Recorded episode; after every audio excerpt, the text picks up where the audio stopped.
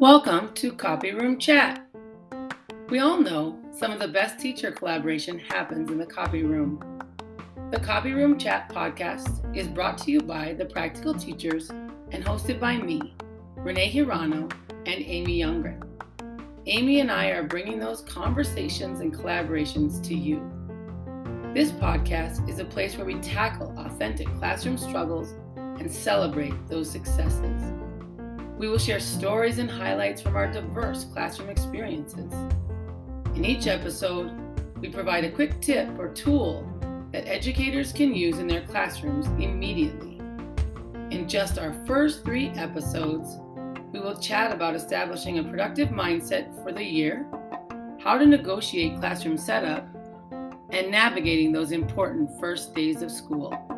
These are just the beginning. Are you looking for mentorship, support, or just a place to feel connected? You've come to the right podcast. Click the subscribe button so you don't miss any of the chat. See you in the copy room.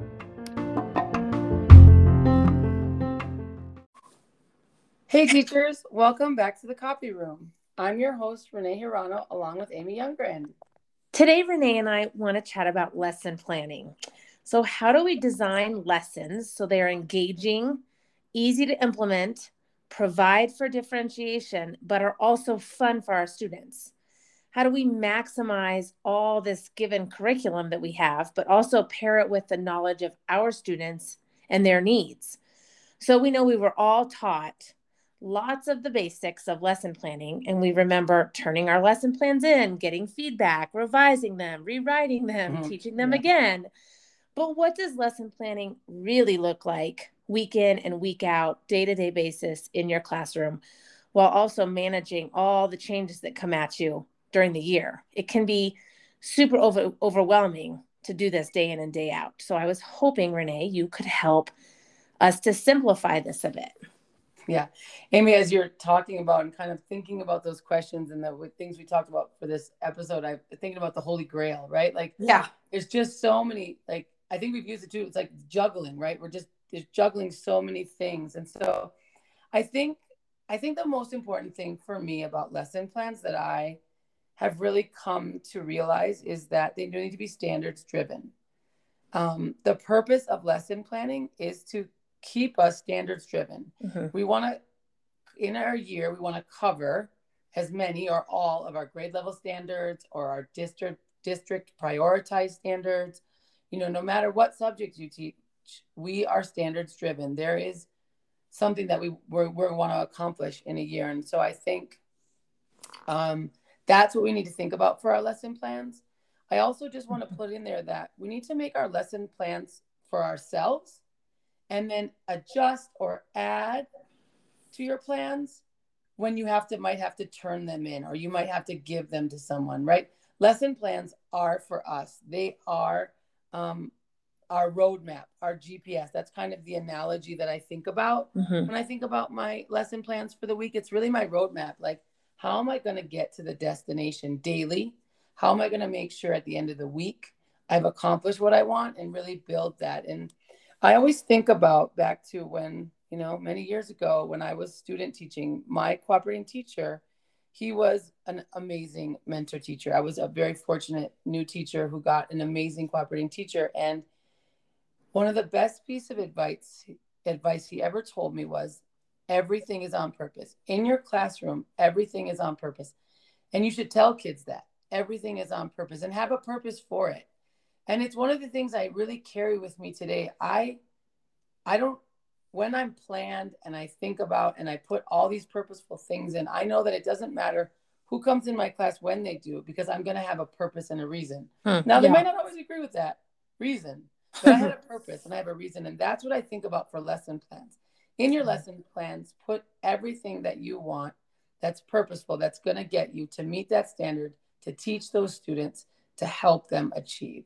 So, yeah. and I like roadmap. I like your reminder of making it for you, making it for me. Um, you know, don't want to get lost in who else may be reading this. Eventually that most likely will happen, but um, I like your reminder that lesson plans are for us. They're to get us through. So whatever form, whatever form that takes for you should be for you. I, I like that reminder. So I, I like the GPS, the roadmap, but how do we navigate that? So, where do I start? I know that I've got the standards to work from, and that's where I'm going to start. But um, how do I put that into practice? Yeah, so let's think about that destination or that place we're going to get to. And I think that's really the exit ticket or the assessment at the end of the lesson or the end of the week, right? That's where I'm starting with. What does that look like? What, how are students going to show me what they know? How how am i going to will i be able to see their progress from the week and so i think we have to start with the end in mind. Where am i going? And i think we you know how will i know what that students know it? But how also will student you know this is something i'd say more recent like how will students know if they got it? Yeah. How will they um how will they see themselves along this journey? And maybe they maybe by the end of the week what i see is they didn't get to the final destination right you know i've really unpacked that standard and i know where i want them to get to get to but maybe they're a step behind. But i know what that step is right? I think that's the part mm. about unpacking your standards and really knowing what are going to take be my steps you know what are going to be um, to get to knowing that that they know the standard. And so i think it really we really have to know our standards and we have to really make those exit tickets or that assessment, which it could look a lot of different ways, Amy. It could look like, you know, it could look like a verbal, like I could ask you a question. It could look like one problem in your notebook. It could look like a seesaw assignment, or it could be something on paper that's like, got it, don't got it. You remember those piles? Right. Like lots of different. Got it, don't got it. It's nothing. It's not the end. It's not a summative. It's a really informal yep. way to know, like today, how did it go, so that I can adjust tomorrow with that in mind. And so that's key, I, not summative. That is key right there. Yeah. Yeah. And and really, like I said, I think what I've come to realize is I want students to know where they are. Right. I want students to know, oh, you've got this part of it. You're you're right here. Now the next step is this step, right? Because sometimes it's there's going to be a lot of steps in between. We've even talked about maybe I'm not meeting the standard in one day, right? But mm-hmm. what are the steps to get there?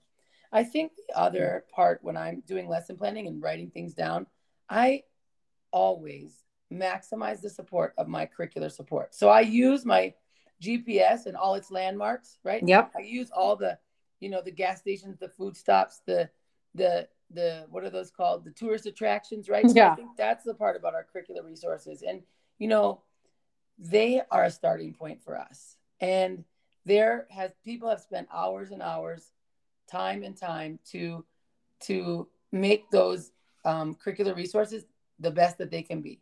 Right. Are they all everything you want? Probably not. But at the same time, they have a starting point. They have pieces you can use. And especially when you're new to a grade level or new to a curriculum, I would say have a lot of fidelity to that curriculum because we don't know what's going to work until we try it with our students. It might not be how you thought of it, but people spent time and energy. It's been vetted and it's a place to start and learn from and see what works and doesn't work. Um, I always yeah. use this example when I was learning to teach kids how to read. A lot of that happened in my first year of teaching, and I had a very scripted program, and it was a it was really um, a godsend for me because mm. I didn't have to start from ground zero. I had something solid that told me what to say, what students would say, and then, after years of using it, I could add to it, I could take away from it.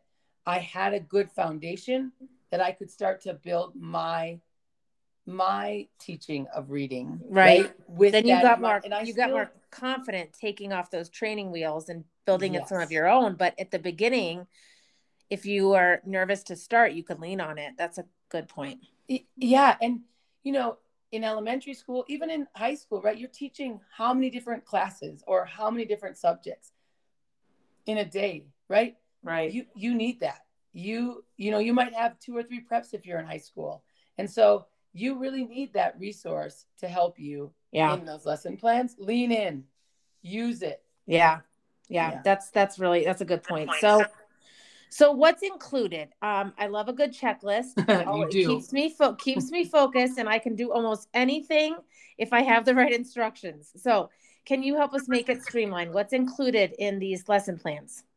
So my my best advice, and this is advice I've given to all teachers I mentor, myself included, is that we really follow that gradual release of responsibility with the an intro, um, I do, we do, you do. And let's talk just a little bit about yeah. each, right? That intro is including, you know, building background knowledge or assessing what schema they already have okay. or a KWL, like what do they know and what do they want to know? You know, just that intro part is really important, including then also like, what are we going to do? Right. In that intro, you're going to start with that student friendly objective that's attainable. I kind of mentioned it before, but you know, sometimes, oftentimes, I should say, oftentimes in reading, by the end of the week, we're going to work on this main idea or we're going to be able to find key details by the end of the week. Well, each day, what does that look like? Mm-hmm. Let's make those um, those student objectives to build to that end. Or in math, let's say we are going to be adding to 20 today, then that's my that's my student. I can add within 20, right? Make a student friendly objective. And I think that's included in the intro. Um, and then we have the I do. I'm going to model something for kids. I'm going to model, I'm going to think aloud, I'm going to share all that I know so that kids are picking up on how do I do this? Yeah. What do I do? And then we're going to do some together. We're going to practice. We're going to make mistakes. I'm going to see where did they what did they really get and what part is missing? And I, during that we do it's going to be this kind of back and forth right? There's yep. going to be this um and and then i'm going to you do i'm going to release it and and see how you did. And sometimes this is the most frightening place for teachers right? The you do like release. But yeah. it's the most important thing is like how do they do when you're not there helping them? And if they yeah. if they don't get it they, they don't get it. If they got it, they got it, right? It's not good, bad. It's just data.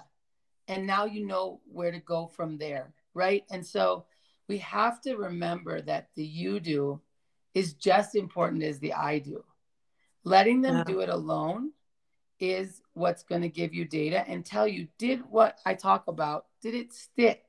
Right. Did it make sense? And you know, I always tell people, right? You can have the best lesson plan and it can go exactly like you planned it and it didn't go well. Right. Or you can have a lesson plan that you made that it went totally somewhere else and it went great, right? Kids have no idea. Right. So every day that lesson is perfect to them, right? Yeah. And it's just where you're going to go from there. I think one of the other parts of lesson planning that I missed in the beginning of my career for sure was I, and maybe I didn't know them then, I'm going to be honest, right?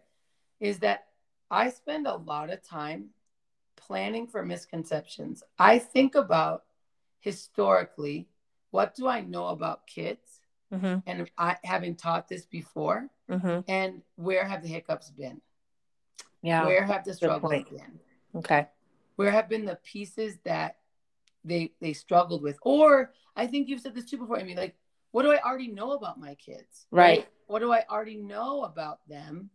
And I'm going to plan for that. I'm going to make an example of that in my lesson plan. And we're going to talk about it because I think the more we can plan for that, the the better the lesson will be. You know, the better um, timing will be, the better our delivery will be. And you know, we talked about in the beginning engaging lessons. Yeah. yeah. I think we have to always remember our audience and think about time. Sometimes I can be planning for my lesson and then I'm like, oh my gosh, this is going to take 45 minutes. And right. I need to like, wait, step back and be right. like, I'm teaching first graders. Right. 45 minutes is not going to cut it. So either I need to put some natural breaks in there. You know, I, am a big movement person. You know, mm-hmm. movement helps your mind. And I came, one of the schools I worked at was a movement school, and we had a lot of that. And so um, maybe I'm going to put those in there. Maybe I'm going to split it up into two days, right? That's right. what you get from lesson planning as well, is really just, um, it's just, it's like that roadmap. It's like how yeah. you're going to get there. Now, on the day of driving, there might be construction you didn't know about, right? Right. Right. But, well, and I, I like that kind of how you you started here to keep to keep me focused is you told the students where we're going today before you even started. And then at the end, you ask them if they got there.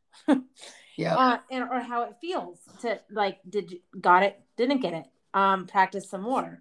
And I, you know, including them in that, I think at the beginning of my career, the lesson planning piece was like all about checking boxes for me and making sure I had done what I'm supposed to do. Well, I'm hearing you say, let's include them in that process. Um, and all their data and all their and and plan for the things you already know about them i that's so smart plan for the misconceptions get ahead of it make it part of the lesson then you've saved yourself a lot of time yeah and i think you know there is you know for any new teachers or you know newer to the profession you, they're also this is also something just learned over time right? And so i don't want anyone yeah. to beat themselves up about what you don't you don't know what you don't know right? Right. And i mean some of the best you know you can look I, you can look back on it now amy and say some of the best learning came from lessons that didn't go well or totally. from things i didn't do right. In the moment it doesn't feel good right, right.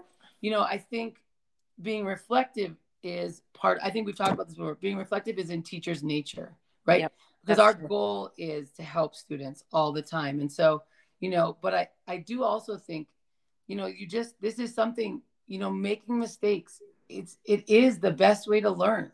And it is the way. And so i would say also a part of lesson planning that we don't forget is to reflect on it mm. or write down yeah, this went well, or this took longer, or oh, don't do it this way, do it another way. You know, something that's happening currently is um, I'm I'm teaching um, departmentalized, and so I'm teaching two sections of m- this math, right? I'm teaching two sections of it, right? Um, and so, honestly, the second time I teach it, I'm better at it, and I've yeah. already made adjustments that day.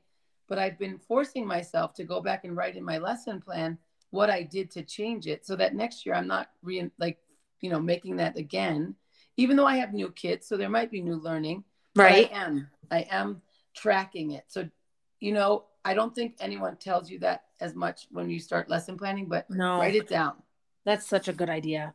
Yeah. Uh, the other thing you've always told me and that you're so good at is using all that time during the day because um, we can plan to a T and then, you know, we either find that most of the time we find that we ran out of time and we didn't have enough time.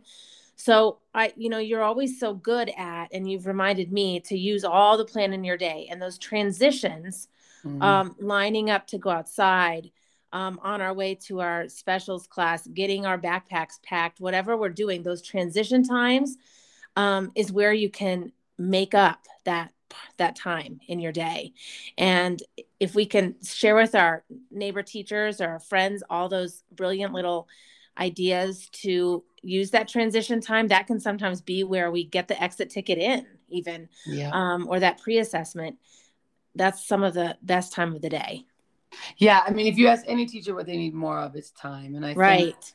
I think as quick and efficient transitions you can make, it's really the only way you, the place you can buy back. And I think, Amy, you always use this phrase it's the bang for the buck. Quick transitions get you so many things. Yeah. Yeah. Yeah. I agree. They do. Well, so that was very helpful, I think. And I think the um, the biggest takeaway for us, I believe, is to plan backwards, to start with the end in mind. And I know that we hear that a lot, but in this case, it's very true. We start with the standards and we plan backwards from a standard, and we use our assessments, the data that we have, um, to start with the end in mind. And then the other thing I really heard was to lean into your curricular resource. Good, great, or okay, whether we like the curriculum or not, let's use it. Um, let's lean into it and use it to save some of that time. Yeah. Hey, educators. Um, looking ahead to next week, uh, we're really excited. We're going to be chatting about planning and implementing small groups, those small instructional groups that we mm-hmm. know we need. And so, Amy mm-hmm. and I wanted to ask a quick favor is after listening to this, can you please share our podcast with a fellow educator? Just click on your share, share the show, and you can send it right in a text to your friends, family, whoever. Um, Amy and I want to thank you so much for listening and all of your support. So, thanks again for joining us this week, and we'll chat again soon. Thanks again for joining us here at Copy Room Chat. If you haven't subscribed yet, go ahead and click the button so you don't miss any of the chat. And remember, head over to www.thepracticalteachers.com for more resources and to sign up for our monthly newsletter.